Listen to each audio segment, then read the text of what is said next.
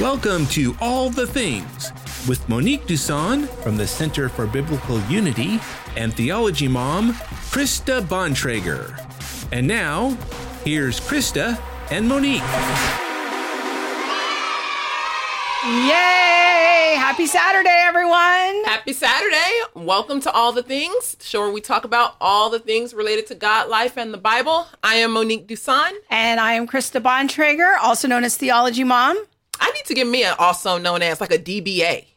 I need I don't know, I need that for me. Now remember the old days when we would start the show and you'd be like, and I'm Monique Duson and I don't have a website. I'm not on Twitter, I'm nothing. I never said I was nothing. My, my self esteem wasn't that bad. Come on now. now look at you. You're doing big things. Uh, you know, I'm here. I'm here for you. That's all I can say. I'm here. Go back to those first shows. Ooh, don't go back to those first shows. Don't do that. The devil is a lie. That's back when somebody named who named me Allison named me two braids. Who somebody It's like called me, an escaped prison convict. somebody called me you was diamond, so don't start. Listen here, diamond. Okay, uh-uh, anybody got time? Y'all Okay. gonna keep it real on this show today. So helping us on the show today and Every day. every day. Every day. It doesn't change. You can join us on the live chat right now over on uh, YouTube. And our moderators tonight are Laura Hartley and Jeremy Webb.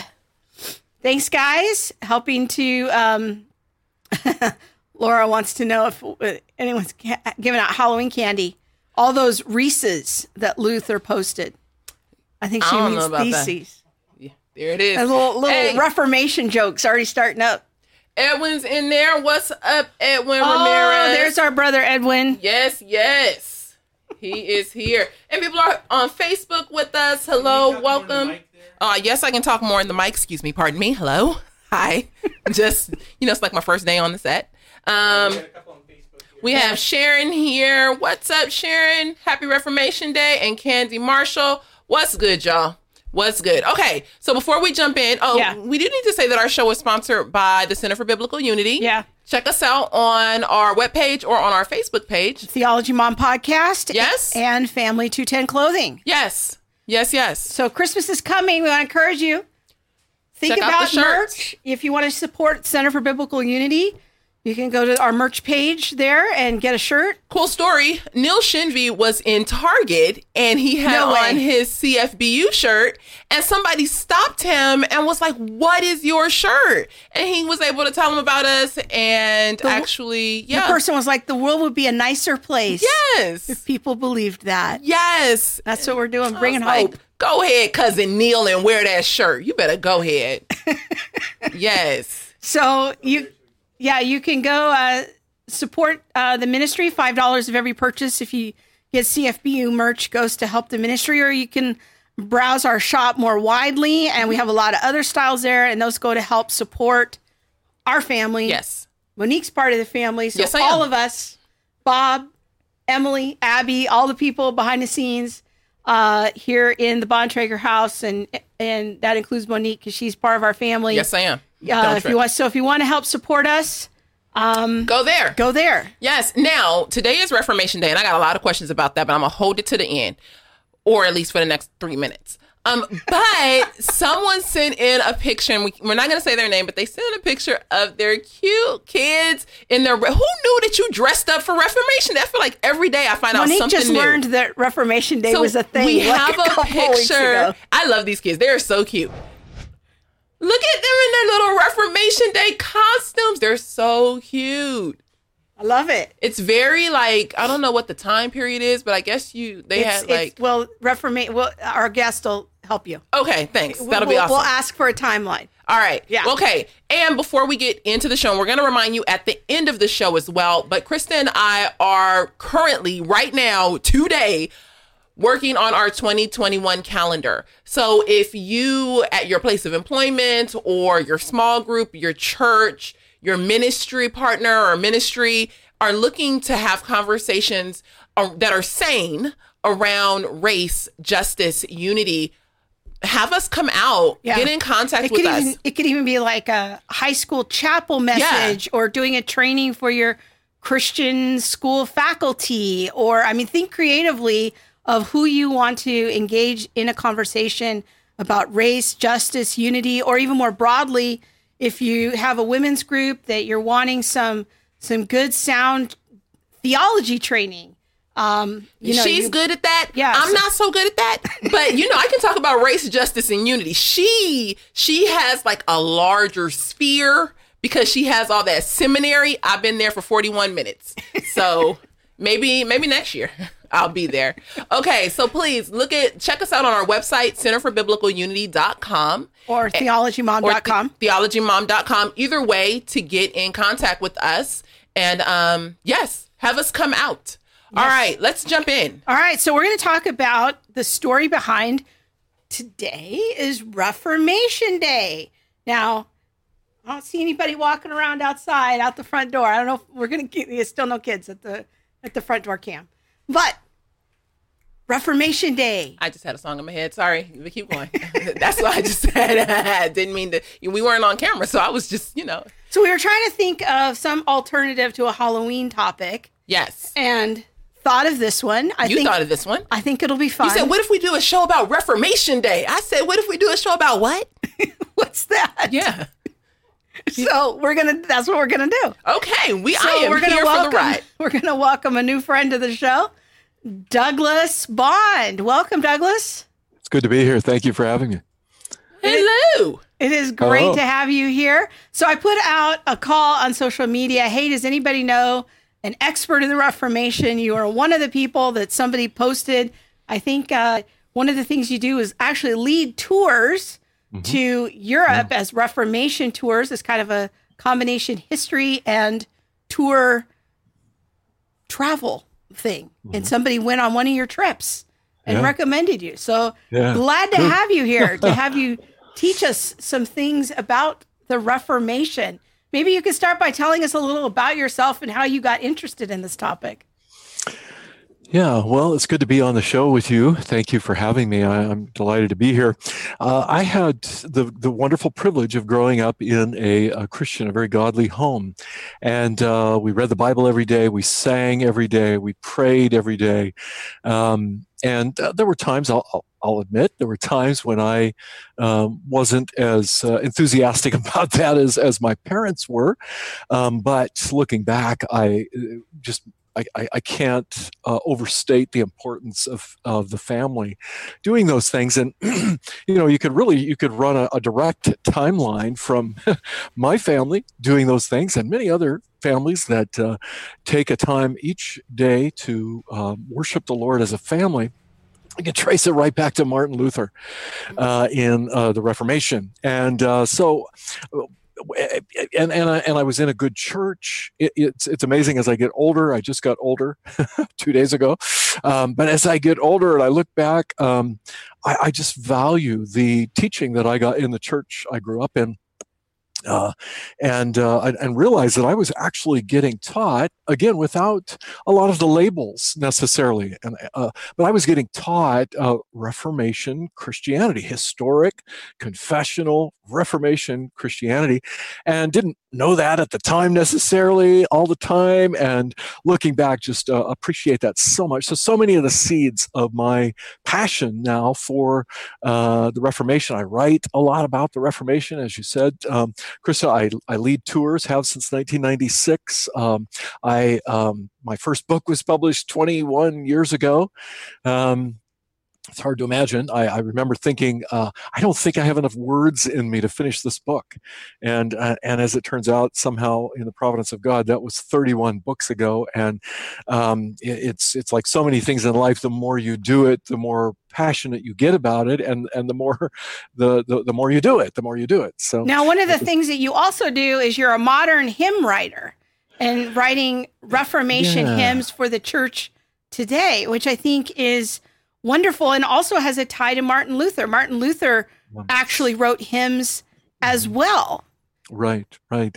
In Luther's world, he would have grown up as a child uh, hearing uh, the Psalms chanted, and some hymns of the early church, of course, but chanted in Latin, uh, not in the German that uh, that his family understood and spoke. Um, and uh, he loved music. Uh, and he was very gifted in music. He played the lute. Uh, they, they called him the Nightingale of Wittenberg later on. Uh, he actually uh, raised money uh, uh, to, to feed himself when he was he was born a peasant in, in, what they called the school that, that, he later called the Mansfield Purgatory. the discipline was pretty strict there, but he would go door to door singing and uh, had a beautiful voice, and people would put some money in his hat. Um, and uh, Christmas caroling comes out of that. So many of our Christmas traditions uh, in the Western world come right out of Germany, of course, but really come right out of uh, Martin Luther, especially Luther after he uh, um, uh, met his wife, uh, and uh, that's quite a story yeah. in itself. I can save that for later, but I guess, but you know, then they started having children, and Luther was an enthusiastic father, and um, and wanted his children to really appreciate um, uh, the celebration of the first advent of our Lord Jesus. And uh, so he made it a really fun and special time. And uh, those stuck. And, uh, you know, through the cousins and the intermarrying and the Hanovers and all of that, it got into the Victorian and English speaking world uh, in a big way. And so many of those traditions. But we're talking about Halloween today, of course. Yeah. So, well, yeah, go ahead. Now, I always thought that for as old as I am, I have thought that it has only been Halloween. But then uh-huh. a couple weeks ago, I found out that this is actually Reformation Day as well.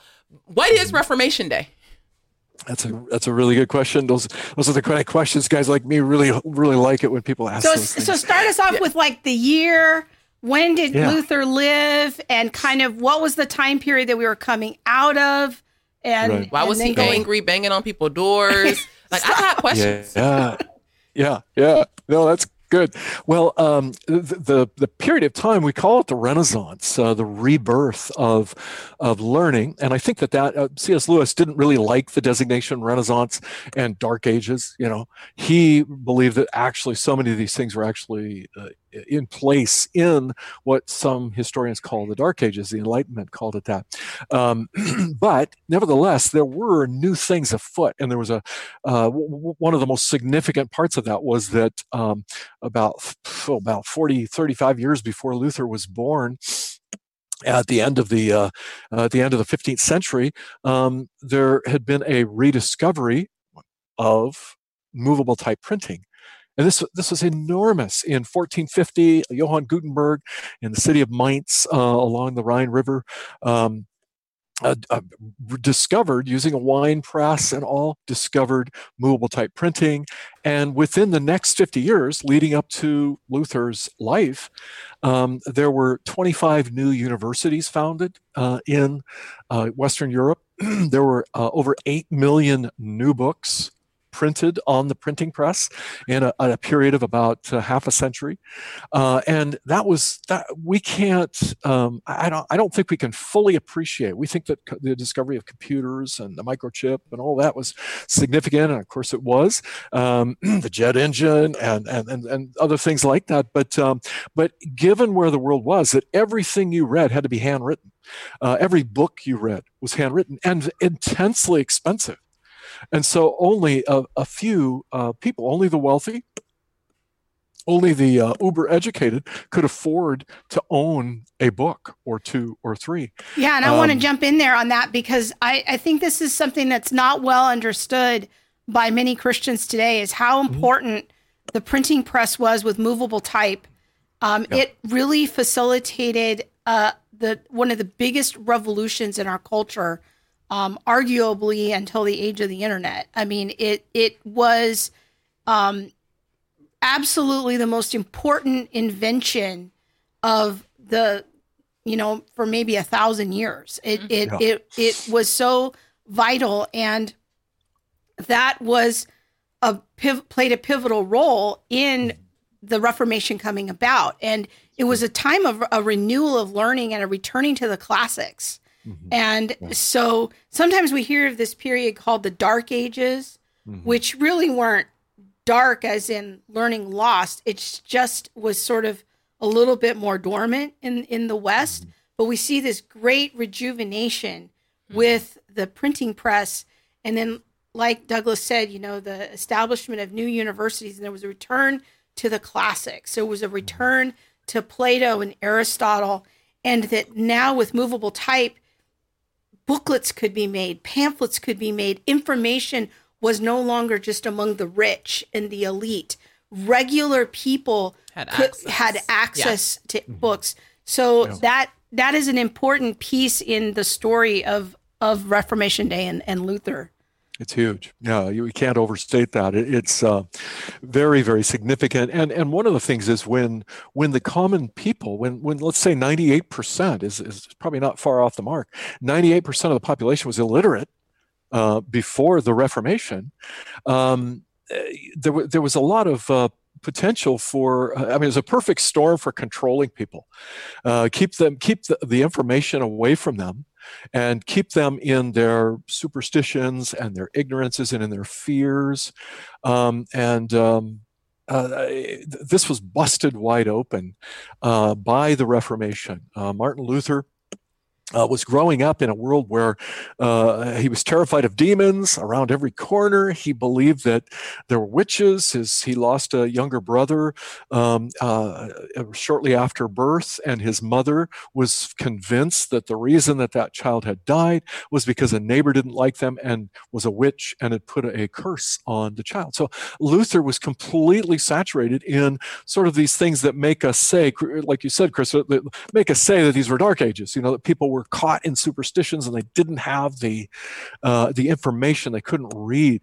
Luther did not even lay eyes on a Bible and it was a Latin Bible until he was studying law at the University of Erfurt uh, in his uh, in his uh, upper teen years. Now, many And, uh, people don't know that about Luther that he actually was going to be a lawyer, and Absolutely, that yeah. was kind of the career path that his father wanted him to go down was to be a lawyer. But Yeah. then there was a great interruption in in that journey to on yeah. the way to being a lawyer. Yeah, that is for sure. Yeah, he was. Um, Luther was very um, concerned about his soul from from his childhood. He had a very a tender and sensitive heart. He was worried about dying. Uh, in those days, you saw death a lot more in his own house, as I mentioned already. Um, it was, uh, it was high infant mortality rates, and uh, people life expectancies were much shorter. Disease was rampant. The plague. Uh, you, you would see people uh, contract the bubonic plague and within uh, a matter of days uh, die, and uh, you could see that sweep through a whole town. And so there was there was you were much closer to the realities of of uh, of suffering and death, illness, dying, and um, so Luther was grew up very terrified of those uh, of those things, and he was uh, he was hungry to find uh, peace with God. When he when he first read a Bible, it was chained uh, uh, there in the library of the University of Erfurt. Um, he, he said to himself how much he longed to have a treasure like that for himself.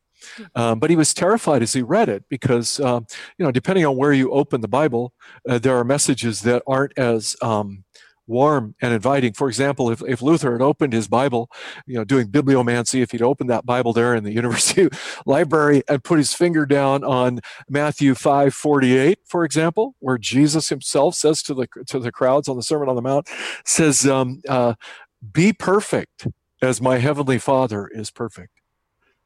Well, Luther was sure he wasn't perfect, that he was a long ways from perfect. He was very aware of sins of the heart, sins of the mind, um, uh, sure, sins of the hands and feet, of course. But Luther, Luther recognized that pride was a sin, and that he was caught in pride, and that lust was a sin, and that you know he didn't even actually have to do the sin, but the desire to do the sin was offensive to God in the first place. And so he had a very t- again the Spirit of God was at work in his heart as a young as a boy even, and. Um, well, we fast forward to uh, uh, Krista alluded to it um, to July of 1505, and Luther uh, had completed um, the first two levels of what we call a JD today, uh, uh, a doctorate in jurisprudence. Um, one of my one of my sons is a lawyer, uh, works for the Department of Justice, but um, it's a lot of work and there's a lot, a huge volume of things to, to master and to learn.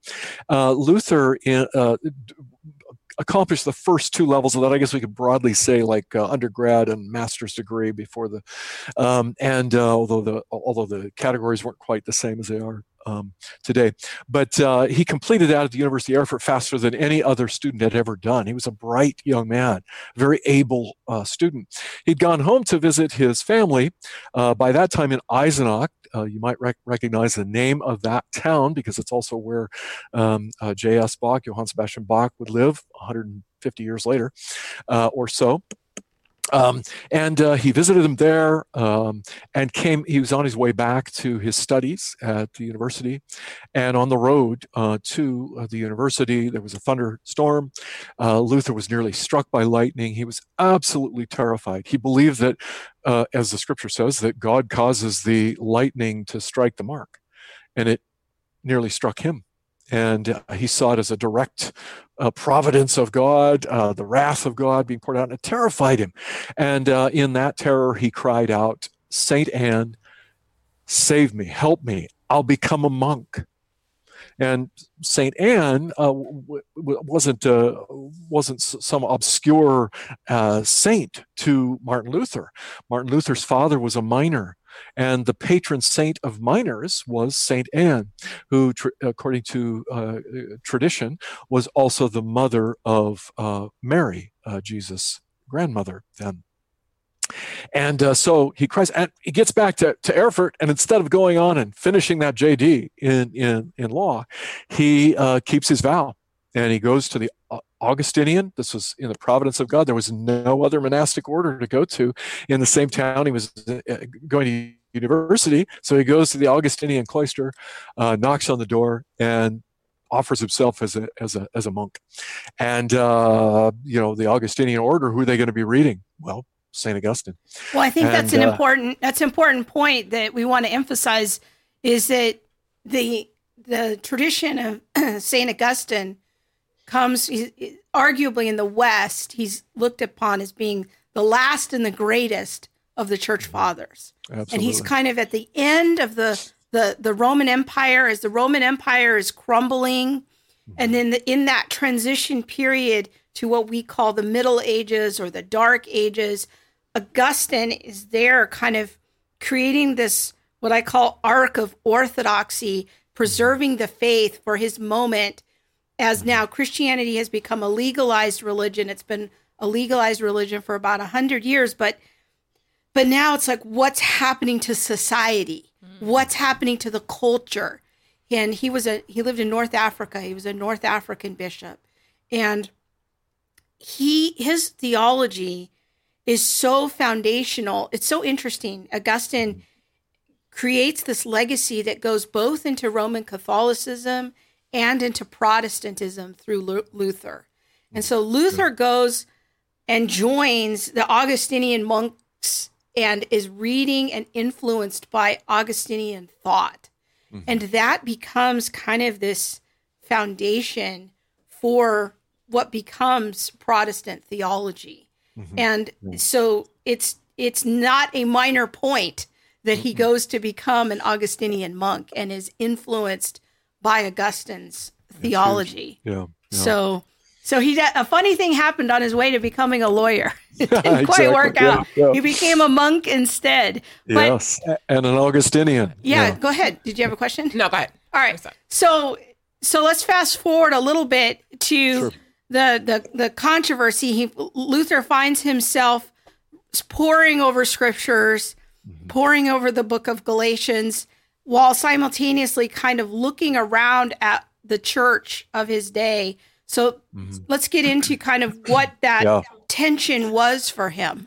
Sure. Uh, well, Luther uh, joins the monastery. He said that if, if, if, if, ever a monk got to heaven by his monkery, it would have been him. He about killed himself. You know, he took it so seriously, uh, fasting and confessing his sins and all the seven sacraments that the that the Roman Catholic Church had constructed during those years after Augustine. Augustine didn't have believe in seven sacraments. The early church fathers didn't believe in that. Um, but um, uh, as he was studying, he, he had a he had Johann Staupitz, who was the uh, the vicar general of the Augustinian order in Germany, and in the providence of God, again, Luther's father confessor was Johann Staupitz, and uh, steeped in, very knowledgeable in Augustine and Augustine's writing, free grace of the gospel uh, proclaimed back there and, and confirmed by a church council in AD 418, the Council of Carthage, uh, as the theology that was consistent with Scripture. Now, very quickly after that, they went back to Pelagius, and semi-Pelagianism t- took over in uh, the Roman Catholic Church. But um, uh, but uh, the, all of the reformers, not just Luther, but all the reformers were uh, reading and being saturated in the writings uh, of Saint Augustine. So uh, he's he's listening to Staupitz. He goes and one, one day he he actually tries to confess his sins for six hours, and finally Staupitz gets all upset and he says, you know, stop, go do some real sinning, and then come back and confess. You know, parricide. You know, uh, you know, you, you, you something regicide. You know, because but and then not these picayune sins. Come back when you've really done some sinning. Now I think he was being facetious, but but um, but the point was that uh, this man had an enormous influence on uh, on Luther. And one of the things that he tells Luther, he says, "Listen, there's a new university, one of those 25 new universities, that's just been founded by Frederick the Elector of Saxony in this insignificant little town, uh, Wittenberg, along a sandbank uh, along the, the river Elbe uh, in, in Saxony. And um, he's looking for a, a professor of theology. Now, I know you don't have your doctorate in theology, but you could work on that at the same time at the university while you're teaching. Plus, we also have an opening at the Stadtkirche, the, the town church. Uh, we need a pastor there. So I'm, I'm sending you to Wittenberg uh, to study the Bible, to teach the Bible in your tutorials. Uh, the, the system of uh, education then was not some great big classroom. They did have lectures, two larger uh, ones, but you had a small cluster of students and you were their tutor and you taught them and you assigned them uh, things to study and to write about and to come back and discourse on and so forth. Um, so Luther's just thrown into this role, and and he said, I, I, how can I do this?" He says, "I I am not. I'm someone who's not sure that I love God. I think I hate God sometimes. I resent it that He is so perfect and holy, and I am so um, imperfect and unholy, and I don't know how to get from where I am to where He is." Well, he starts in. He's he's uh, he's teaching through the Psalms. Uh, they chanted the Psalms. They sang the Psalms in the Middle Ages beautifully uh, in the monasteries. Um, and uh, he's he gets to Psalm 22, and as he's as he's teaching this to his students, he looks at this f- phrase from Psalm 22 that Jesus recites on the cross. Jesus was constantly reciting from the Psalms and from the prophets as well. But um, and, uh, my God, my God, why hast thou forsaken me? And Luther was thunderstruck by this, pun intended, uh, and he uh, he thought, well, wait a minute, why is Jesus forsaken by God? I feel forsaken by God, and I deserve to feel forsaken by God. But why is the perfect Son of God, Jesus, uh, the second person of the Trinity. Why does he feel forsaken by God? And he just couldn't work on that. From the, he go from the Psalms, he goes to Romans and Galatians, as Krista said, and and he's teaching these um, these epistles, uh, these these epistles that are so central to uh, the rediscovery of uh, justification by grace alone, through faith alone, in Christ alone, uh, that Luther would be forced to confront. And it, it, happens while he's teaching and while he's preaching to the common folks there in, in the Stadtkirche. And he gets to Romans 117. Uh, he's not very far into teaching Romans, is he? 117, the just shall live by faith. And it, and it struck him, it smote him. And, and he goes on, he, he says that as he studied Paul in Galatians and in Romans, he, he desperately wanted to know what dear Paul meant because it didn't seem to accord with everything he'd been taught. Uh, uh, the, the seven sacraments, uh, penance, pilgrimage, uh, monasticism that he had tried, you know, it was your sure way to skip purgatory. Um, he didn't feel like he was going to skip purgatory. He felt like he was under the wrath and curse of God. He felt forsaken by God. So how am I going to, to, to get out of this? And, and so as he, as he laid hold of Paul, dear Paul, he calls him, and desperately wanted to know what Paul meant uh, he said that it was like the gates of paradise were open one day as he was studying scripture. And that was that the just are made just by a free gift, a gift of faith in Jesus' righteousness, in Jesus' atoning sacrifice for sin. uh, Luther had been breaking his back trying to atone for his own sins and he couldn't do it.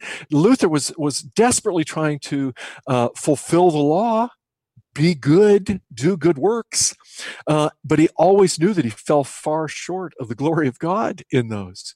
And so, seeing that in Romans. Yeah, so I think that's good because I want to really kind of summarize what you said there. In that, what what he really kind of grips Luther is as he starts pastoring and he's really working his way through trying to teach these people and preach the word, he, he gets so gripped by the message of scripture and you know this Romans 117 moment that he has of what does it mean that the mm-hmm. the righteous shall live by faith that they're justified by faith mm-hmm. what does that really mean and it it it, it kind of created this this dissonance in his mind of well here in the what i'm seeing around me in the catholic tradition in my whole life it feels like i'm climbing this ladder of holiness but mm-hmm. In the message of romans and in the incarnation it's like god came down to me and so he he started wrestling with well maybe i i just at a fundamental level i've misunderstood scripture so mm-hmm. uh, I don't want time to get away from us here, Douglas. So let's let's fast forward to, uh, um, okay. you know, what happened to yeah. uh, get us to October 31st and to, you know, yeah. what Luther did. So to Monique's question. I haven't answered it yet. No, we haven't. We've been talking for like 30 minutes. So I, I want to get, I, I, don't want people to drop long? off. I want people to stay engaged okay. with the topic. Well, here, here it is. As Luther is is working through all of this and coming through those gates of paradise into the presence of the Lord Jesus, and is a true believer at this point. Nobody knows exactly when that happened. Uh, Luther doesn't put a date on the calendar, but we know what he was teaching, when he was teaching it, and so forth. And he does tell us a good deal about that. Well, he's uh, uh, walk, walking on the, uh, the, outside the Elster Gate of Wittenberg one day, and here is a Dominican friar by the name of Johann Tetzel. And Johann Tetzel had been commissioned by Albert of Brandenburg because Albert of Brandenburg, it's a long story, but he wanted a third bishop, archbishopric, and you, the, the, canon law said you couldn't have that, but he, he was going to get it, and he could pay for it uh, by to, if he paid the right amount of money to Pope Leo X, so that Pope Leo X could put it in the coffers of his church building project, which is St. Peter's Basilica, that massive dome, uh, the, the largest stone dome in the world. And who designed it? Michelangelo, uh, along with some others. Um, uh, and the rest, but uh, uh, but it's an expensive project, and Pope Leo wants to have the most magnificent church in the world. Uh, and uh, what's he going to do to do that? Well, he's going to sell indulgences for a quarter florin to poor peasants in Germany. And uh, Tetzel had this little jingle. He, he was quite a showman, actually, and he had he he, he, he, behaved like he was some kind of a, a duke or a, a prince, actually. But he um he uh, would say as soon as the coin in the coffer the collection box. As soon as the coin in the coffer rings, the soul from purgatory springs. And uh, Luther, it hit the rage button for Luther. And uh, Luther said that he always wrote better and preached better and everything when he was in a, in a full roiling rage. And uh, he had had enough. So he goes back to his little cell in the Augustinian monastery there in, in Wittenberg, where he lived. And he writes out 95 reasons why the sale of indulgences is not biblical. By this time, Luther is moving powerfully towards sola scriptura. He gets this from Augustine. Augustine taught the a rule of faith or the analogy of faith, which it says that scripture interprets scripture. Scripture is the authority, not the Pope and his interpretation over scripture, but the word of God itself is uh, true. And the way we interpret the Word of God is we let the Word of God interpret itself. Where does Augustine get that? Well, he gets it from the apostles. Uh, he gets it from Peter preaching on the day of Pentecost. He gets it from Jesus. Jesus is constantly going back and telling us what the prophets said and then explaining what that means now. And that's what the that's what the preaching we see demonstrated in, in the, in the scriptures itself is, and that's what's recovered by uh, by Luther, by by Calvin, by John Knox, by uh, Ulrich Zwingli, a contemporary of uh, Luther down there, uh, 300 and some odd miles away, 57 miles away in Zurich, Switzerland, and. so we have um, we have Luther on fire. He's on fire, and he writes these out on a parchment. And on uh, the eve of All Hallows Day, is this coming together for you? Um, so it's no, that's All November first, right? Yeah, November first is All Hallows Day, and that's All Saints Day is another way to say it. Uh, one of the things that the Roman Catholic Church had taught is that the saints, when we when they canonize somebody, uh, they they they um, you know they don't stuff them in a cannon and shoot them out. That that means that the church is declaring that this person had extra goodness. They had more goodness than they needed to go straight to heaven when they die.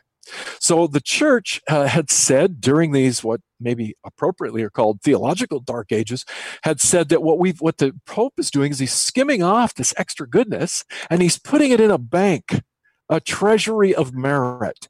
And what, what then what he does is he sells it off when you buy indulgences, when you go on pilgrimage and you pay money to venerate the the arm bone of Saint Andrew uh, or or whatever else, or the or the flame from the burning bush that the that Albert of Brandenburg claimed to have. How do you have a flame or, or a feather from the wing of the angel Gabriel? Stuff like this. Um, you know, you could go to uh, you could go to fully all 18 of the uh, sites where the apostles are buried in Germany except there was only 12 but they had 18 places where you could go and do that. Uh, splinters from the cross uh, thorns. It's uh, one one man said that uh, there were enough split splinters of the cross that if the pope transubstantiated them into lumber you, you could rebuild the, uh, noah's ark you know. Uh, there was enough straw from the manger in reliquaries throughout europe that you could that you could actually you, you, could feed all the animals on noah's ark you know with the with the with the hay. Um, luther was just enraged by all this. He could see through this like a ladder. And he was uh, really upset. So he, he posts these 95 reasons why indulgences are not a good thing. And he times it in a very dangerous way. The patron of the University of Wittenberg, and hence the employer of Martin Luther, was Frederick the Elector of Saxony, who at this point in his life was uh, really on board with the whole sale of indulgences and, and veneration of relics and pilgrimage. He wanted to make Wittenberg into the Rome of the North, he called it. So he had been adding to his reliquary, to these, you know, to all the pig bones that they claimed were so and so's bones and all, uh, you know, St. Anne's bones or whatever.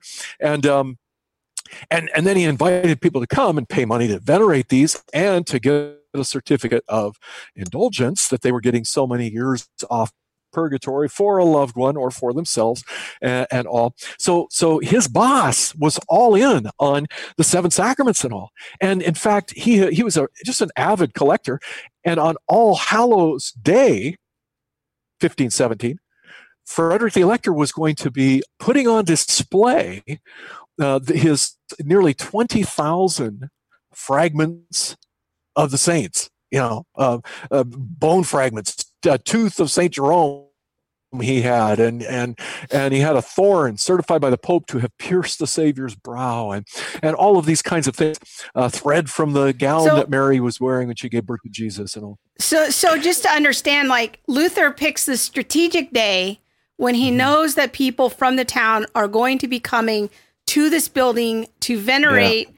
all yep. of these relics and he basically posts uh, a, a thing on the door that says this is this is bunk. not what we should this be doing. That's right. yeah, and yeah. so he does it on the exactly. night before yep. they're going to come, and That's so it's right. there. So they're going to see it mm-hmm. right yeah. on the door when they come yep. in for this holiday on November first to venerate these these relics. So is that yeah. only like Reformation, like people in the Reformation tradition that celebrate Reformation Day? Because I ain't never yeah. heard it. Yeah, no, so, it's, oh, yeah, it's, yeah. yeah it's a reformed holiday. Yeah. Oh, okay. Typically, people Protestants. In, you know, well, I right. mean, like, yeah, you're.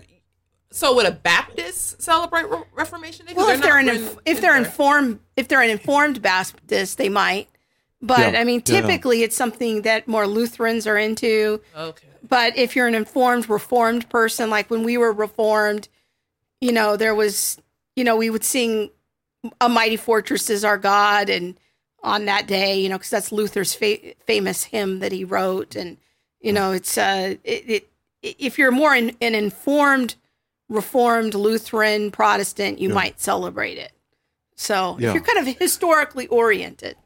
But like our Right. Orthodox friends aren't going to be probably celebrating No, Reformation Day. Certainly So- not. And Catholics don't celebrate. Yeah, the Catholics don't celebrate. Our Catholic friends don't celebrate Reformation Day at all. Um, but it is, I think it has grown in uh, broader evangelicalism in America uh, as a as a sort of an alternative to Halloween, as some of them become more concerned about some of the you know the, the witchcraft and and and creepy stuff that goes on at Halloween. Um, more of them have started to have Reformation days. I know a number of Baptists. I'm a Presbyterian confessionally and by conviction, and um, and we of course celebrate uh, Reformation Day because uh, you know really fully uh, uh, five years before Luther nailed his 95 theses on on, on the ca- uh, the door of the castle church. That's the ducal chapel of Frederick the Elector. This is like a shot over the bow, basically. Yeah, he's doing it right on would- his boss's door. Like you have to understand. Hey, I he's- say go big or go home. Yeah, yeah, that's pretty this much is, what this That's is it. risky. You gotta go ahead and Yeah. But he was a man on fire. He'd seen Tetzel deceiving these people and bilking them out of their quarter florin when they were really poor people. And it really enraged him. And he wanted to stop it. And uh, there was nothing that was going to stop Luther at this point. I mean, he is on fire. Now, Luther's theology was still developing. In the next three years, we'd see an, a, a, huge, a significant maturing in Luther's theology that comes out later in 1520 with his uh, with his uh, his appeal to the German nobility, which is really a church state uh, treatise uh, that becomes really foundational there. Uh, his uh, the Babylonian captivity of the church, which was a which was a, a- an expose on the errors of sacramental uh, sacramentalism that if you just check these boxes and do these things that you're going to go to heaven you know uh, purgatory first but uh, and then and then the freedom of the christian man where he argues that uh, that uh, the, the, for the priesthood of the believer, he did that in the appeal of the German nobility, and um, and he he argues for uh, the the gospel setting us free. Gospel isn't about giving us a whole bunch of do's and don'ts and rules that we can't do this and we can't do that and slavery. No, the gospel of Jesus Christ frees us from the bondage to our sins. Uh, Luther's uh, great work, he considered it his greatest work, um, and he's the most prolific author of the 16th century. So, Um, yeah. So, what I understand is that Luther wasn't trying to get thrown out of the Catholic Church. He wasn't No. trying to form his own splinter group. He really, when we use the word Reformation, Right, he right. was wanting to reform the Catholic Church. Right, that was his right. intent. His intent Yeah. was to be kind of a prophetic voice to call the church to repentance. and they threw him out. And Right. You Yeah. got that far in the story. yeah, so trying to make sure. we're gonna have to hurry things up here a little Okay. We also have some questions. I'll speed yeah, up. I have So- questions too. So Yeah. yeah, I'm like, So so, he I- got thrown out. yeah, so This is eventually, like the never. Yep. so eventually, what happens is that he. I mean, it takes years. I mean, it's not like overnight, but I mean, he gets put on trial, and they try to work it out, and and then he he kind of makes a stand. And his famous saying is, "Unless you can show me from scripture or from reason, you know, why I should pay these indulgences, you know, this is where I'm making my stand." And and eventually gets excommunicated from the Yeah. church.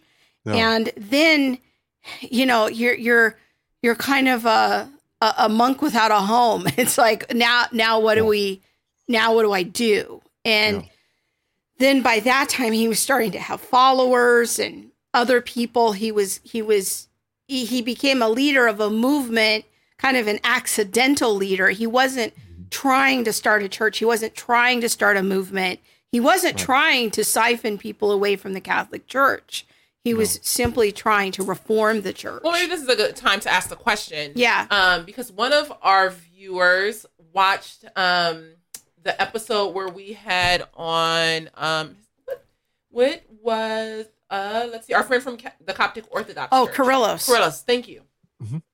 And he made the statement that all Luther had to do was turn east, and all of his doctrinal issues would have been resolved. So Because they don't have indulgences Yes. and, and all of that sort so of that thing. was that was his his position was that Luther wouldn't have had to form Protestantism or No. this vein of Christianity, the offshoot of Catholic, Catholicism, Yeah. if he would have turned around and gone back to the Orthodox tradition. That, that's And- a, that is a question I've wondered about. Is did did Luther have any contact with Eastern Christians? Like, was that ever a thought, or is that more like from our global perspective, we would think about that? And Yeah. but he was in Germany. There were no telephones. There were no newspapers. right. Like, Yeah, our guest is You know? asking, um, according to to Kyrillos, is this an accurate statement that all Luther needed to do was actually turn east? I would say that there's two parts to that. Number one, just uh, logistically, Luther didn't know any Eastern Orthodox people. I mean, you had to go a long ways east uh, Yeah. to get to Eastern Orthodoxy, and it was not even on his radar. Um, uh, that's not to say he didn't know something about there being an Eastern Orthodox church, of course, but it was not. There was no option. There was no Eastern Orthodox church in Saxony, you know. Um, but the other thing I would say too is that uh, without getting into a big discussion of Eastern Orthodoxy, but Luther's rediscovery of justification by grace alone, through faith alone, in Christ alone, Eastern Orthodox orthodoxy would push back on that because they don't have a distinction between justification and sanctification. So they blend the two, and what happens when you blend the two is you end up with works righteousness again. Yes, Jesus paid a whole bunch of it. Pete, Jesus paid most of it. You know, I mean, that's not an Eastern Orthodox song, but you get the point. I mean, it, it is not uh, as, and I've been doing a lot of research on this here lately, when having some discussion with folks about it. But, um, but in any case, that's that's maybe aside from what we want to talk about today. So I, I would push back and say, as a as a Reformed Christian, that would not be uh, uh, Eastern Orthodoxy would have been wholly unsatisfying to Luther uh, Yeah, th- as it would be to a Presbyterian or to uh, you know a Reformed Baptist or uh, an evangelical uh, conservative Lutheran today. Um, I think what's important for people to know is that um, the East Eastern Church and the Western Church both have their own kind of history and, and their own uh, development. And um, you know, we do a lot on the show here to direct people to the early church and in the first three to four hundred years of the church and and when the church was united. And so things get more complicated when you have East and West kind of growing apart. And they do um, grow um, in different ways. And not to become i would say different religions but they just each have their own history and flavor. But um, i think that it's what's important about luther is that when we as protestants talk about the five solas um, being saved by grace alone through faith alone through christ alone um, what's the, the other one through God- so holy to the glory of scripture alone. alone and to the I was about to glory say, of God. don't ask me. I've been in seminary Yeah. 31 minutes. so we got I'm going backwards. It was 41 earlier. yeah so i mean but these are the five kind of Mhm. core tenets of, of what it means to be a protestant and that this is our authority that that our authority is is it in holy scripture and and because of the work of christ i think that's Uh-huh. if you boil protestantism down to its bare essentials that's that's what it is and luther is really at at the root of that that branch if you will um Yeah. so let's um talk a little bit we had a question on youtube a couple people with the same question wanting to know about um let's see joanne asked i have a jewish friend who became very unhappy when i posted a quote by martin luther she stated he wasn't he a man who hated jews um and i've I- heard I'm so glad she asked that. I'm that he was an asked that, yeah. anti-Semite. So maybe you can, maybe we can No, I'd really- address I'd that li- a bit because it's a frequent like to- question. It is. It is. And of course, um, he was quoted by Hitler. You know, Hitler got some of his uh, grist, but of course, Hitler also quoted scripture. You know that uh, when the Jews said, "Let his, his this this curse be upon us and upon our children." So, um, you know, that's the, the fact that Hitler quoted somebody doesn't mean to them that they were necessarily an anti-Semite. Let me just say a really quick line here to help us understand that. Uh, Luther became the most popular man in Europe. And uh, with the printing press, uh, they couldn't keep ahead of it. It was going out there everywhere. There was a group of uh, Spanish and Portuguese Jews in, uh, in Antwerp.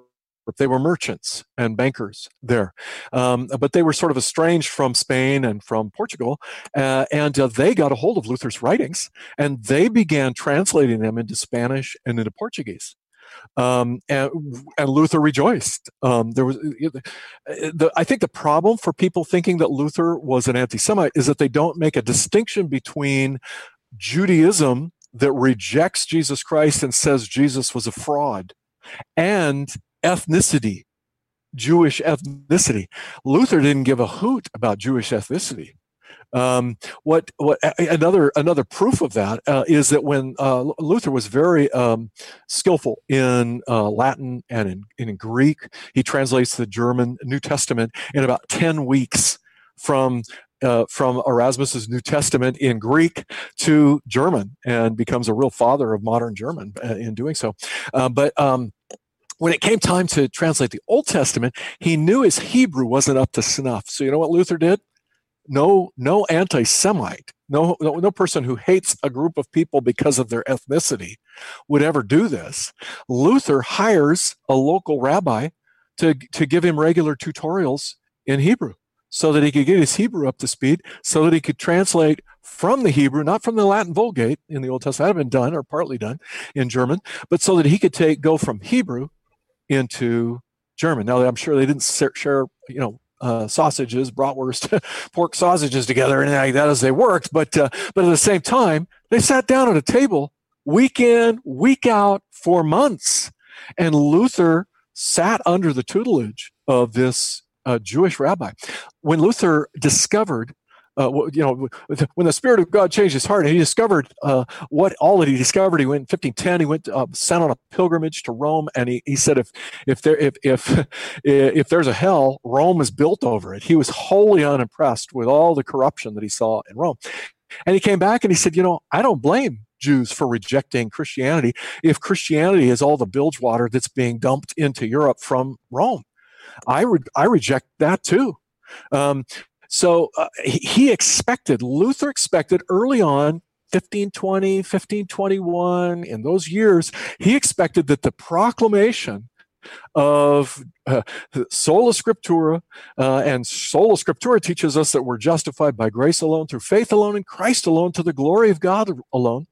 That when they hear the glorious message that Paul preaches in Romans and in Galatians and so forth, that that they will they will wholesale come into the church and want to know Christ and be converted and become part of the Stadtkirche in Wittenberg. You know, and he was very welcome. Some of them did. Guess what happened? They just became part of the church in in, in Wittenberg, um, but a number of them didn't.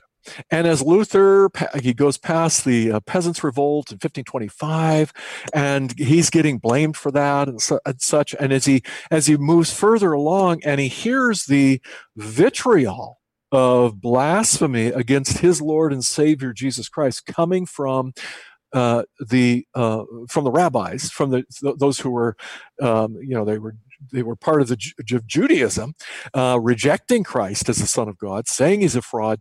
Luther uh, does what Luther does, uh, and, and, I'm not justifying it, but he says some very vitriolic and hateful things about Jews.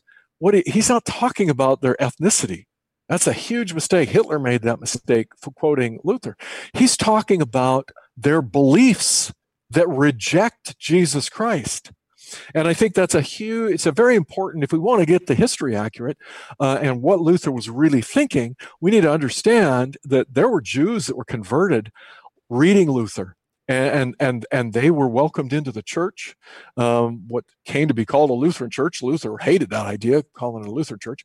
But um, so that's a very important distinction for us to keep in our minds uh, to answer that question. And I think it's important to understand, like Luther in his historical context of he really was hopeful in the beginning, I think, that more Jews would come to believe in Jesus as the Messiah as they saw what he, he saw as being tr- truer Christianity, truer apostolic Christianity. So it's mm-hmm. his hope that, like, well, the reason the Jews don't believe is because all they've seen is this kind of medieval Catholic version of Christianity.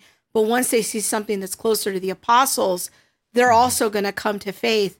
And that that hope and dream kind of waned later in his life when that yep. didn't quite materialize to the extent that he he hoped it would. And Luther, yep. I mean, there's no doubt about it. He was a a guy with uh, strong opinions, and he was fairly outspoken about things. And yeah, and and uh, he had strong views about the Catholic Church after he was out of it, and he he said some things, you know, later in his life that are, made some pretty strong statements against the Catholic Yeah. Church, as he Yeah. did about about um, the Jews who rejected Jesus uh, as Messiah. So Luther is a complicated man. He Yes. he you really have to put him into his historical um, context. He's he's complicated. He's revolutionary. Um, he's quite possibly um, one of the most important people um, who's lived in the last 500 years.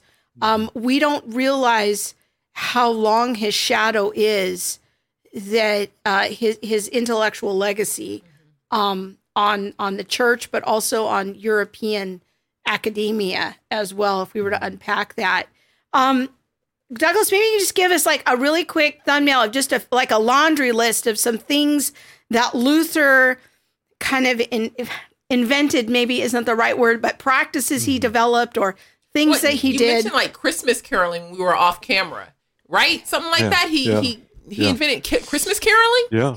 He was the first one Yeah. to like supposedly, I don't know if this is true or not, about bringing the Yeah, yeah. Christmas tree in the house. Yeah, Um, yeah. that he, he he really had a lot of no- questions about that. novel ideas about about the family. Um, Marriage was very important to him, even though he was a monk. When he came out of the Catholic Church, he got married, had lots of kids. Um, so there was a lot of a lot of things that became part of Protestantism that Yeah. you know just came Yeah. from Luther, and we don't even think about it. Yeah. Well, yeah, and there's so many that I can't obviously take time to list all of them, but I think one of the most central and important ones is that Luther, uh, again, the family, the, re, the the Reformation of marriage. Marriage had been put on steroids and was a, was a sacrament for the common man. You know, monasticism was for the uber saintly, uh, and that was your sure ticket to heaven. But for the common people, you had to get married. And of course, the church presided over marriage, pres- presided over your children and their baptism and so forth. So uh, Luther kind of busted all that wide open. And he marries an apostate nun, and he's an apostate Yeah, monk. It's runaway nun. story. He married a nun, yeah, runaway nun. exactly. So the monk and, the nun got together, Yeah. Yeah. Oh, absolutely. and absolutely. then they had a lot She of children. read- Of course, the nun and the Yeah, monk ran yeah. away. What Oh, kind it was great. What kind of Yeah. story is this? it's a different kind of my- story. my uh, my adult novel Luther in Love I tell from the point of view of Katharina von Bora, uh, and it, it's it's just an amazing it's an amazing story and it's so much fun and we don't have time to go into it. But I think the most important one of the most important things that Luther did as an extension of his redis- I think rediscovery of these uh, apostolic truths from the from the days of the apostles from the from the uh, epistles in, in in the New Testament and so forth. Um, once you get your theology right, it's going to change your doxology. And Luther discovered, you know, people went into the Scott Stadtkirche before Luther uh, began teaching and preaching there, and they saw only the back of the priest. Beautiful robes. Oh my goodness, they were really impressive because that's all they saw. They saw the back of him. Everything was in Latin, and they didn't participate at all. Luther called it lazy worship. They didn't sing. They didn't pray. Uh, they only took the elements to the supper in one kind, and that was the bread. Priests got all the wine, you know.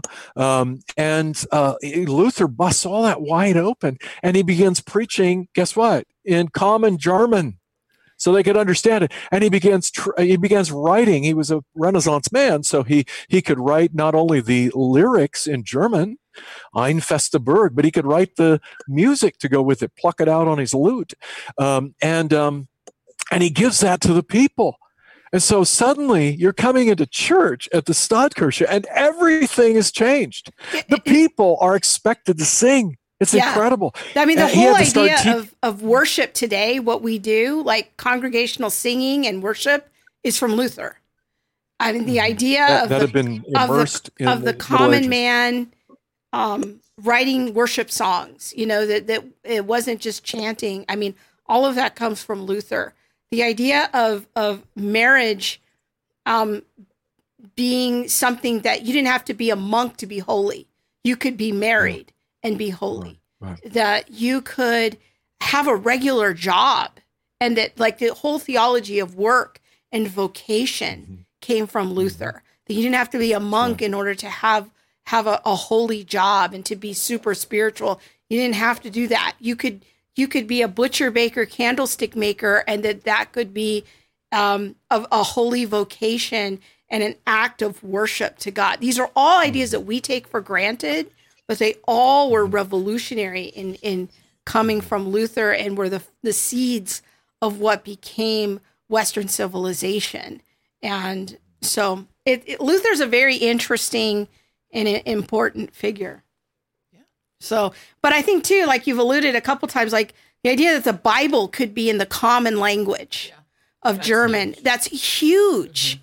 That people could sing in their own language. I mean, these were revolutionary ideas and practices, and mm-hmm. so many of Things them we take for granted. Yeah, today. like instructing That's your right. children. That Luther was kind of like looking at the as a priest in his home.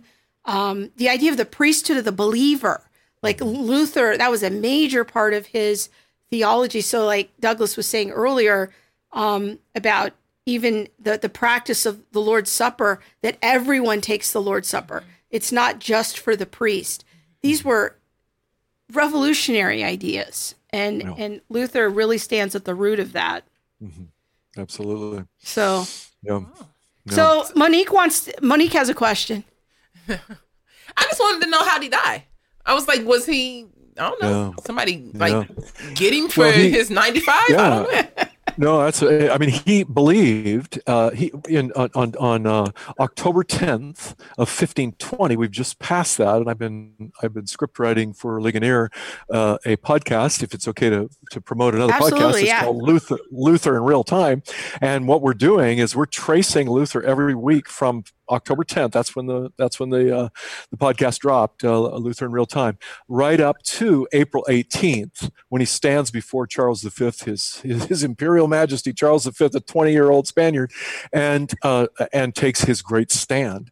Uh, here, you know, I cannot, I will not recant. Um, um, here I stand. I can do no otherwise. God help me. Amen. Um, so we're we're tracing him each each week uh, there along the way. And uh, what happened to Luther? Uh, he believed uh, his friends didn't want him to go to Worms when he was summoned by them. He was given safe conduct, but so was Jan Hus, the uh, Bohemian, uh, the the Czech uh, uh, pre-reformer uh, for in 1415. He was also given safe conduct when he gets to Constance and the and the Diet there before th- that emperor. Uh, they seized him, monkey trial, and burned him at the stake. Yeah. So so So many. of he was right before saying- the Reformation. That just blew Yeah. by Monique. So right Yeah. before the Reformation, there was another guy who kind of predated Luther, John Hus, and he was also in trouble for trying to bring Christianity to the common person, Yep. and he got mm. summoned and and to show up. And when he went there, they burned him at the stake. See, we gonna have Yeah. to stop making some of these videos. I done already told Yeah. you they burning people at Yeah. the stake back then. But what but so do today? Luther Luther was like, I don't know if I'm gonna want to, you know, if I'm gonna show up Yeah. here, I don't know what's gonna happen. Yeah. But That's they right. they didn't do that. They did they didn't Yeah. burn him at the stake. Yeah, So- but Luther believed they were going to. Yeah. Um, and he was being called the uh, the the Saxon Hus, which that's too complicated to go into it. But that was a really, really a wrangling sort of thing to accuse somebody of, uh, because Saxons and, and Bohemians across the border didn't get along that well. And uh, but uh, and Hus had been burned at the stake. So Luther went. Uh, even Frederick the Elector Saxon, who was already there in Worms, uh, sends him a message when he's on his ways in Frankfurt at the time, and he says, "Don't come; it's too dangerous. I, I just can't. I can't have you come." And uh, but Luther says, "Hey, if I'm if I'm if I'm summoned by the emperor, I'm summoned by God, and if I if I perish there, uh, my life is of no consequence." This is too important. I will confess Christ before the Holy Roman Emperor and before all these cardinals and archbishops and these electors all, all throughout uh, the empire. And, um, and so he, he does. And well, they did keep the safe conduct. And the main reason is that the they realized that the, the, Luther was way too popular with the common man and they would have civil war all over Western Europe if they burned if they violated his safe conduct. Uh, rest of the story we have to fast forward. You ask Monique, how did he die? He becomes the most consulted man to preach in your church, to come settle a dispute in your community, even in civil communities. Uh, and he was called back to his birthplace town February in February of of 1546, and um, he, his wife didn't want him to go begged him not to go. It was snowing, it was cold, and uh, he goes back there uh, and um, preaches at one of the churches in the town, his birth town. He's staying at the Hotel von Mansfield on my tours. That's where we always stay when we're in Eisleben. And Luther, uh, on February 18th, 1546, he dies there at uh, in his in his birthplace, about three blocks away from where he was born, and his family hadn't lived there since he was seven. Um, so, eh, but but he died of natural causes, you know, uh, and, and, the Lord preserved him and used him and a number of other reformers, some of whom were simultaneously uninfluenced by Luther, were rising up and discovering those five solas that uh, Krista was talking about. Yeah. Well, this is good. We had a little jaunt through Reformation history. Yes. You have any more questions? Yes. You have so many more. I can tell. yeah. What do you want to ask?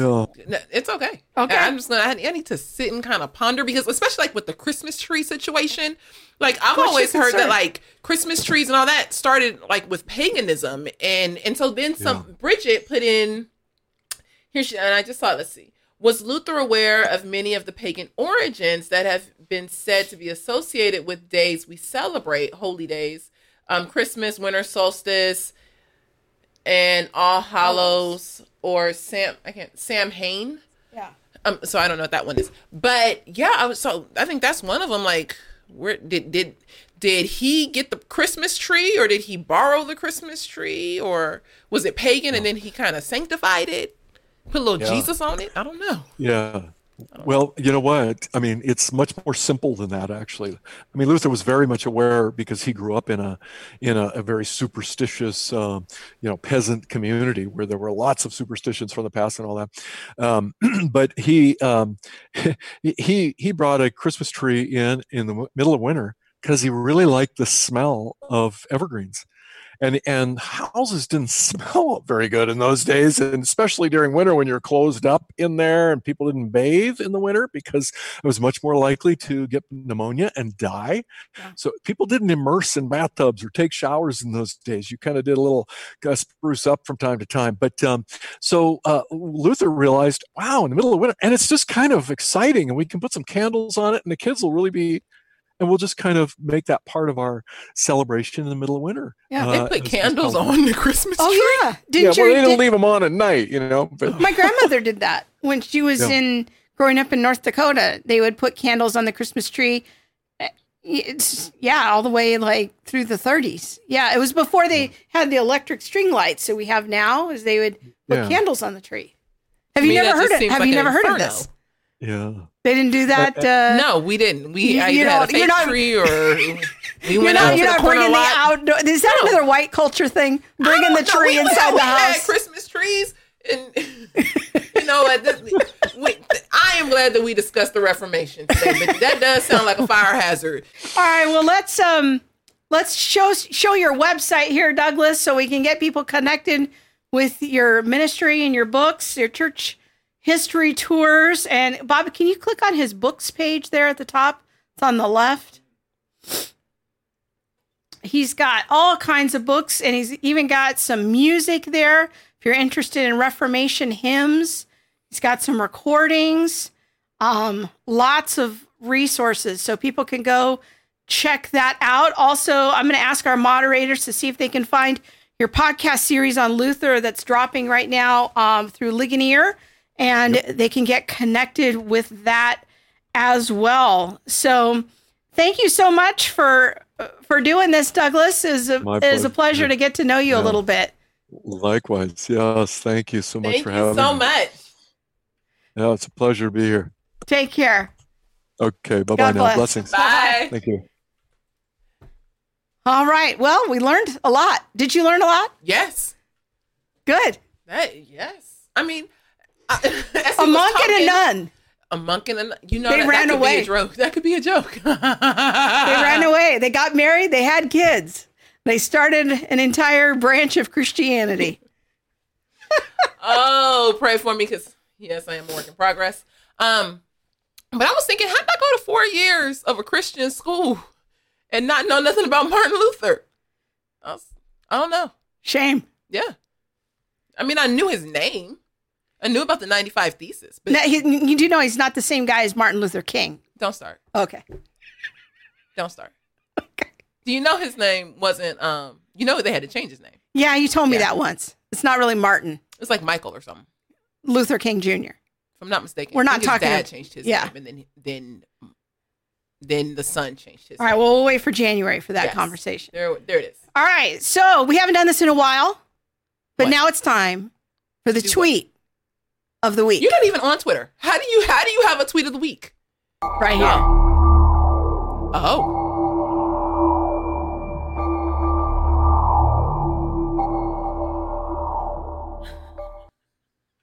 It's a spooky tweet. It's very spooky this Halloween. What is that? Okay. All right. So we've got the tweet of the week. It's the world famous Monique Dusan. oh, really? You are the tweet of the week. I love this. So yeah, I should probably say I canceled my Twitter account a few months ago, so that's why I haven't been doing tweets very often. But I did see this on Monique's phone last night that she tweeted this Christians, we don't have to wait for secular frameworks and books to tell us how to do justice. We already have 66 books and the Holy Spirit. And I just loved your hashtag. Let's make orthodoxy great again. Yes. Let's make orthodoxy great again.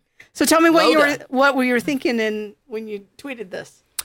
I was just thinking about how many books people feel like they need to read and how I honestly believe that we have so many answers right in the word. We have definitions, we have answers, we have ways forward. If we were to look in the word, um, the, Maybe that could give us a little further down the road. yeah, there was a conversation that I was um, that I was listening to, or uh, uh, I had a conversation with someone earlier this week, and they said that you know CRT is a useful tool because we can extrapolate some truth and data from it. And sure, I can agree with that. I can agree that there's information that can be pulled. But I don't need that framework to put to get that same information, especially no skewed data. Like I can I can go and get I can do the research myself. I can't I don't have to have CRT in order to to figure out how to do justice or to figure out where justice needs to be done. I can observe, I can exegete my community, I can do research. God has given me a brain.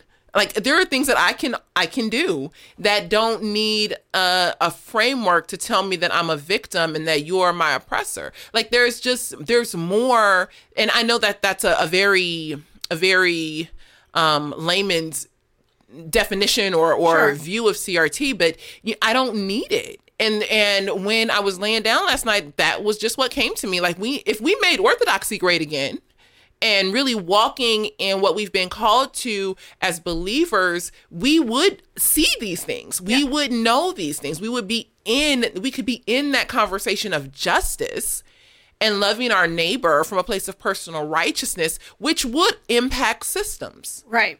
And so that's so if just we kind of where it just came from. read, understand, interpret, and obey Scripture, we would be a, a lot further down the road. Yeah, but Yeah. too many times. Ooh, ooh. See, y'all. Okay, hold on. Don't go nowhere because too many times people want to tell you you need this or you need that or you can't do this or you can't do that, and in in saying that. In, in saying that there are things that we can and can't do that are outside of scripture. So like reconciliation racial reconciliation. We we have to do ra- racial reconciliation. Well that's putting something on me that i don't have to do because it's not in scripture. So what if we were to just put orthodoxy forward again? But then you also look at the things that we're not supposed to do. We're not supposed to judge. Well when i look at scripture and i see what jesus says he actually tells me to judge rightly don't just judge according to appearance. So this is something that I am supposed to do. Can we if we got back to orthodoxy, we would know the things that we're supposed to do and the things we're not supposed to do, how we should participate and how we shouldn't. And yeah, I just I think that we need to change the conversation within within Christianity and within evangelicalism to getting back to how do we walk this out orthodoxy and orthopraxy. You know what makes me insane is when I hear um, people in kind of what I call the big Eva machine, the big evangelical, well financed think think uh, they got all the think pieces. You know, What's Eva e- evangelicalism? evangelical evangelical drives me insane because the, the so many of these think pieces are so unhelpful. They they appeal to things like they'll they'll tell you like, well, what we really need to do is just have wisdom about these things. And we just need to have unity about these things. Yeah, okay, the words wisdom and unity are in scripture. Yes, we do need to have those things. But there's a whole lot of things that are really super specific in scripture mm-hmm. too. We don't have to make some vague appeal to wisdom or a vague appeal to unity that's not legitimate. Like there's a whole lot of things in scripture about justice that are really spelled out. Mm-hmm. Like can we just have a conversation about specifics 1st mm-hmm. before we jump jump to well, you know, we just really have wisdom about these things. I feel like wisdom is being used in Big Eva as like this this escape hatch through which like we don't have to have any conversations about specific issues. Mm. We just everything stays in the theoretical and well, we just need to have wisdom. Oh, I hear you. And it drives me insane because it's like, wait, scripture is way more specific than that. Yes, there are some things we need to have wisdom about, but if you read in the Proverbs about what wisdom is, it's hooked to the law. Mm. It's telling me in pithy, short sayings how to live out the law in my everyday life. A fool lives like this, a wise person lives like this. But if you listen carefully to how a lot of these, you know, gospel coalition and these big Eva financed machines, they use the word wisdom as like this kind of Bible-y sounding thing that really is not helpful. It it doesn't give any specifics. So I hear I'm- you. i feel I'm like that's you. not the only word. I feel like Yeah. unity is is just like that too. Um, when when people say, "Well, are you? Should you bring that up? Doesn't that break unity?" Well, are you talking about unity or agreement? Like, and and how are you using these terms? Because we can be unified around anything. I can be unified around the fact that I had some trick or treaters come to my door and they were cute. That doesn't that doesn't save my soul. You know, that isn't um something that is going to forward the the mission of Jesus Christ or or you know what I mean? Like it's not going to forward the gospel. It what are we unifying ourselves around? What are we uniting around? And it's like if you want if you want me to unite around the fact that I need to accept this or support this group or you know believe this way and it's against the word of God then no we I, I guess we don't have But see, here's have what that. unity has become in a lot of churches is I don't want to have a hard conversation.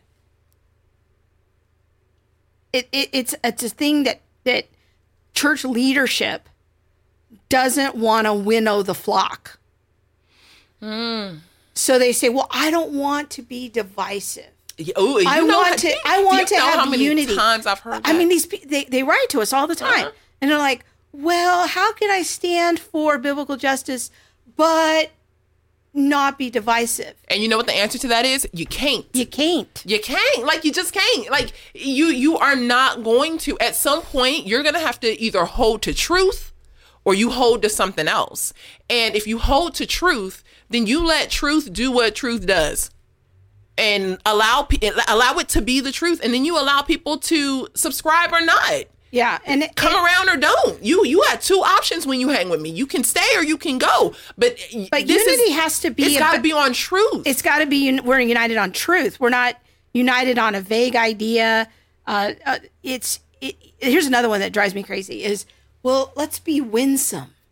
All right, I'm all about gentleness and respect. I never heard nobody say winsome. Oh, that's a big Eva word. Winsome. Let's be winsome. Yeah, Biola just announced the Winsome Project this week. Oh, I didn't hear that. That's a mess. Who gonna be? You know what? Let me stop. Let me stop. The Let Winsome just- Project. It's it's. I don't like this word winsome because I don't know what it is. Like, look, I'm all about sec- I'm all about First Peter three fifteen, G- gentleness and respect. We we can do that, but at the same time, like there's sometimes where you have to fight. You have to stand. She learned that You know- from me, y'all. I ain't even gonna lie. I, I'm gonna take my credit where credit's due. I've been waiting a long time to hear her say that you. Sometimes you gotta fight and you gotta say, "You better come on." Sometimes let- you got to fight. and then you chuck the deuce. If if they like, I gotta walk away. Gone. My mama used to have a saying: "Don't let the door hit you where the good Lord." Like, but that's true. And to me, this is where we need to be in the church. Like, look, we have been given our our marching orders. We have been given the Holy Spirit. And at some point we have to choose truth and allow people to opt in or opt out. But the we need the men in the church, you know, the our leaders. Like to, there's there's this weird thing right now with a lot of these these big Eva type people that are part of the system and the machine that are like they're so careful. They're all winsome, but I, at some point it's like I don't want a careful man. I, I want a leader in the church that is like not careful. I want the fighter. I want the man who draws a line in the sand and says, "We're Yes. not. We're not Yes. going to. We're not going to compromise doctrine this way." Like, Yes. like even if it brings a sword, you know, to the church and there's a dividing and there's a winnowing, then then okay, then then that's what it's going to be. But but you know, I it's. What are you laughing at? Because can Candy Can too said, all my life I had to fight. now, if you don't know what that's from, No. Oh, you don't know Harpo? Who? Harpo? I don't know what that all is. my life I had to fight. Color purple. That is the color purple right No. there. Yes, it was. That's hilarious. Winsome. Oh, Sweetly or innocently charming, winning, engaging. I had to look it up. But see, Luther wasn't winsome. Look at Emily. Yeah. But see, here's That's the my thing. girl. Here's the thing is that Winsome is gonna get your sheep eaten. Like you, you can't you can't sit here and play Kate the Wolf. You can't sit here and be like, oh, here, nice wolf. That wolf gonna eat you and your sheep. and your arm. Look, here's the thing is that, like, look, I, I get it. Gentleness and respect. And there was times when the apostle Paul said, I wish that you would just go all the way and emasculate yourself because the error was so deep. I mean, he was basically mm-hmm. saying, I hope you cut off your anatomy, like go all the way because there's sometimes where you have to stand and fight. Mm-hmm. And I'm thinking, can you, what is that moment? Like, it's easy to look back and say, oh, the church, they should have stood strong under Hitler. They should have done better. It's easy to like be Monday morning quarterbacking from decades ago. Mm-hmm. But we're But in- now is your time. We're in Now this, is your time. We're in this mess. So where are those people? Where we're gonna we're gonna we're gonna stand and say like, no, we're not gonna cross. We're gonna draw a line in the sand and say this is what is like. There's there's a moment for being winsome. There's a moment for gentleness and respect. And there's but a I'm moment sure- for this backhand. but Don't not play sure with that's this games. moment. Yes. I'm not sure that Yes. this is the winsome moment. No, I feel you. I am. I am all with you. I am all with you, Miss Celie. No, I'm just playing. This is another color purple thing. Sorry. No, but seriously, like I, I feel like we could start a group called Peter's Army. I, I just because I'll cut off your ear in a minute. I could care less. Like, let's go. but in in all in all seriousness, um, I feel like the church is at a pivotal moment where it is going to take the men to stand up. And and I'm a strong woman. Like I I'll let you know but that's still it's God has ordained something in the men God has ordained something mm-hmm. in in in the the elders and the leaders of the church and I believe that they one they definitely need a lot of prayer but there has to be a standing and a line to say hey you know like somebody with a prophetic voice like no I, I'm not gonna going to fight go today. yes we are going to fight today We're not going to be careful men today. We're going to be fighting men today. Yes. Yeah. So, ooh, Jeremy, too many Christian men may uh, mistake niceness for biblical goodness. Ooh, Jeremy, mm, you might need to come co-host because yeah, that's real talk. That's real talk. Like, like the Lord. this is this this might sound bad but i don't know that we're called to be nice. Like th- just this idea of, of i just need to be nice all the time. At some point you you just gonna have to be like hey no no. People want to come into the church and But- tell but- you but how a to worship how to read your bible what what you should be thinking and all that. And at some point you have to say no. And that doesn't mean that you have to be mean or be a jerk but that does mean that this idea of of you know like oh I just have to be nice. I can't say anything. Yeah. No, no, no. We need some boldness in in in the camp. We need some boldness in the house. The family has because to be this bold. I, I mean we have to understand the cultural moment that we're in like the culture is against us i'm hearing so much in in these christian think pieces about well we don't want to lose our social collateral we don't want to have the culture think ill of us they already think ill of us Mm-hmm. They already think ill of us our worldview tells us to do something completely different than what the culture wants us to do Mm-hmm. There is no amount of social capital on the planet that is going to fix that problem. Mm-hmm. We're either going to have to just pray and stand and be countercultural and potentially become second class citizens or or we're going to have to go all the way with the culture like this standing in this middle place that there- lukewarm position. there's not much time left Mm-hmm. where you, can get away with that those days are waning yeah. so Oh, so go follow monique at the real monique d yeah. On Twitter, yes, On yes. Um, how do you have like thousands of twitter followers I don't know because I only tweet once a decade. but when I do, I but when she does tweet it gets on the show She said, "How homes homeschool outdoors said, how do you nicely tell someone their house is on fire? Exactly. No, I'm not going to. Excuse me. oh see here wussified Well, mm. mm. I never mind. I'm not going to say that. Never mind. That's not. Mm-mm. today being winsome seems to allow church folk, folk to be wussified Yep. there's some truth there Is it niceness part of whiteness under CRT? Yes, it is. Yes, it is. See, I feel like every person uh-oh with less pigment than me, y'all should just lose your mind and be like, you know what? I am now being anti racist. I am now going against my whiteness because you have told me that being nice is white. And then just lose your mind and be like, not today. No, don't take don't take that advice. I'm just but but seriously, for real, like real talk, it's gonna take some some people saying not today, Satan. Like you ain't gonna just say what you want to say about me because of the color of my skin. okay i don't know is there anything on facebook we're just freestyling here Oh, she said yes to the Hamilton reference. Yes, if you don't stand for something, what Oh, will here. you fall for? Can you go down a little bit? Alexander Hamilton. Oh no. I heard someone say recently Jesus was always right, but he chose to be loving before being right. Are, are we reading the same Bible? I thought about Jesus' confrontation with the Pharisees. Not exactly loving in the winsome sense. Calling them brood of vipers. Yeah. Come now. Yeah, I feel like we need more people like All right, down. I want to see Michelle's comment here. Michelle has like nine children or something. yes, she's She- a rock star. She is Yes. a rock star.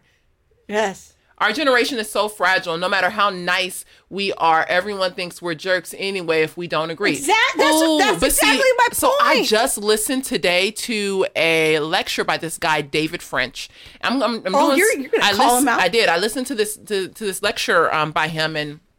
Not, this isn't about the lecture, but it's, a, it's about Marcuse Oh. and how he was Marcuse was a Frankfurt School Mm-hmm. neo Marxist. Yes, but how he was defining tolerance and how he was saying that tolerating anything other than intolerance was was wrong. So it's like if it, how we used to look at tolerance and saying, well, you know, you have your view and I have my view. That's the old That would be that would be tolerance. Marcuse said no. Unless you begin to completely shift your view to the view of the underdog, the oppressed, or whatever, you are remaining intolerant. That's us today. Yes, this is where we are. But people don't see the the how it goes all the way down from Marcuse and Frankfurt School and all that. Every part of what's happening, even in conversations of tolerance. So the whole the whole push is not for there to be classical tolerance, but this new definition of tolerance that says The that it's neo Marxist definition. as long as you hold your own view and do not look at the view of the one who is oppressed, the outlier, the marginalized, you are being intolerant. I was like, Did you know that during the 60s, I was reading this, and I've been reading uh, Jeffrey Bashir's book, American Crisis. Uh, he has a whole chapter in there about the Frankfurt School. is very helpful for a layperson uh, to understand it. But one of the things he said in that chapter was that in like the 60s or 70s during a lot of the protests. It must have been the 60s. People will walk around with signs that said Marx, Mao, uh, who was the uh, founder of communist China, and Marcuse. And people would carry these signs all Yeah. the time. I, I bet most people don't, today don't even know who Marcuse is, but he's he's huge in terms of laying a lot of the intellectual foundation that penetrated American universities in the 60s and 70s. And we're standing in that fruit Yes, right, right now. now. Mm-hmm. But now it's come to Christian universities Oh, oh yes, it has. because you have all of these professors that were educated in secular universities and you know they, they it just was the water that they were swimming in so Yes. here we are All right, y'all. I think it's about our time. okay we're done we could just sit here and just keep I was gonna say, rolling. You know, every time I say something, I think of like a little song that goes with it. But it is about the time for us to keep to keep going. So until next week, everyone, we thank you. Please remember that um, if you are looking for training on racial unity or anything justice together we do we speak and then if you're looking for things like women's ministry or the theological training hermeneutics just bible studies. Krista is extremely gifted and talented. I've been in seminary for 41 minutes so i wouldn't trust me on that yet. But i can talk about race unity and justice. And with that thank you so much for being here. Check us out on theology mom on Facebook or on um, the website at theologymom.com or the Center for Biblical Unity.com or Center for Biblical Unity on Facebook. Yep. We are here. Talk to you next week.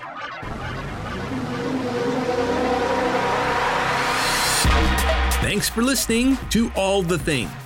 Be sure to subscribe to our website at allthethingshow.com and find us on YouTube, Facebook, Instagram, or wherever you stream your podcast. Be sure to hit that subscribe button and the bell so you'll receive alerts when we post new shows. We'll see you next week.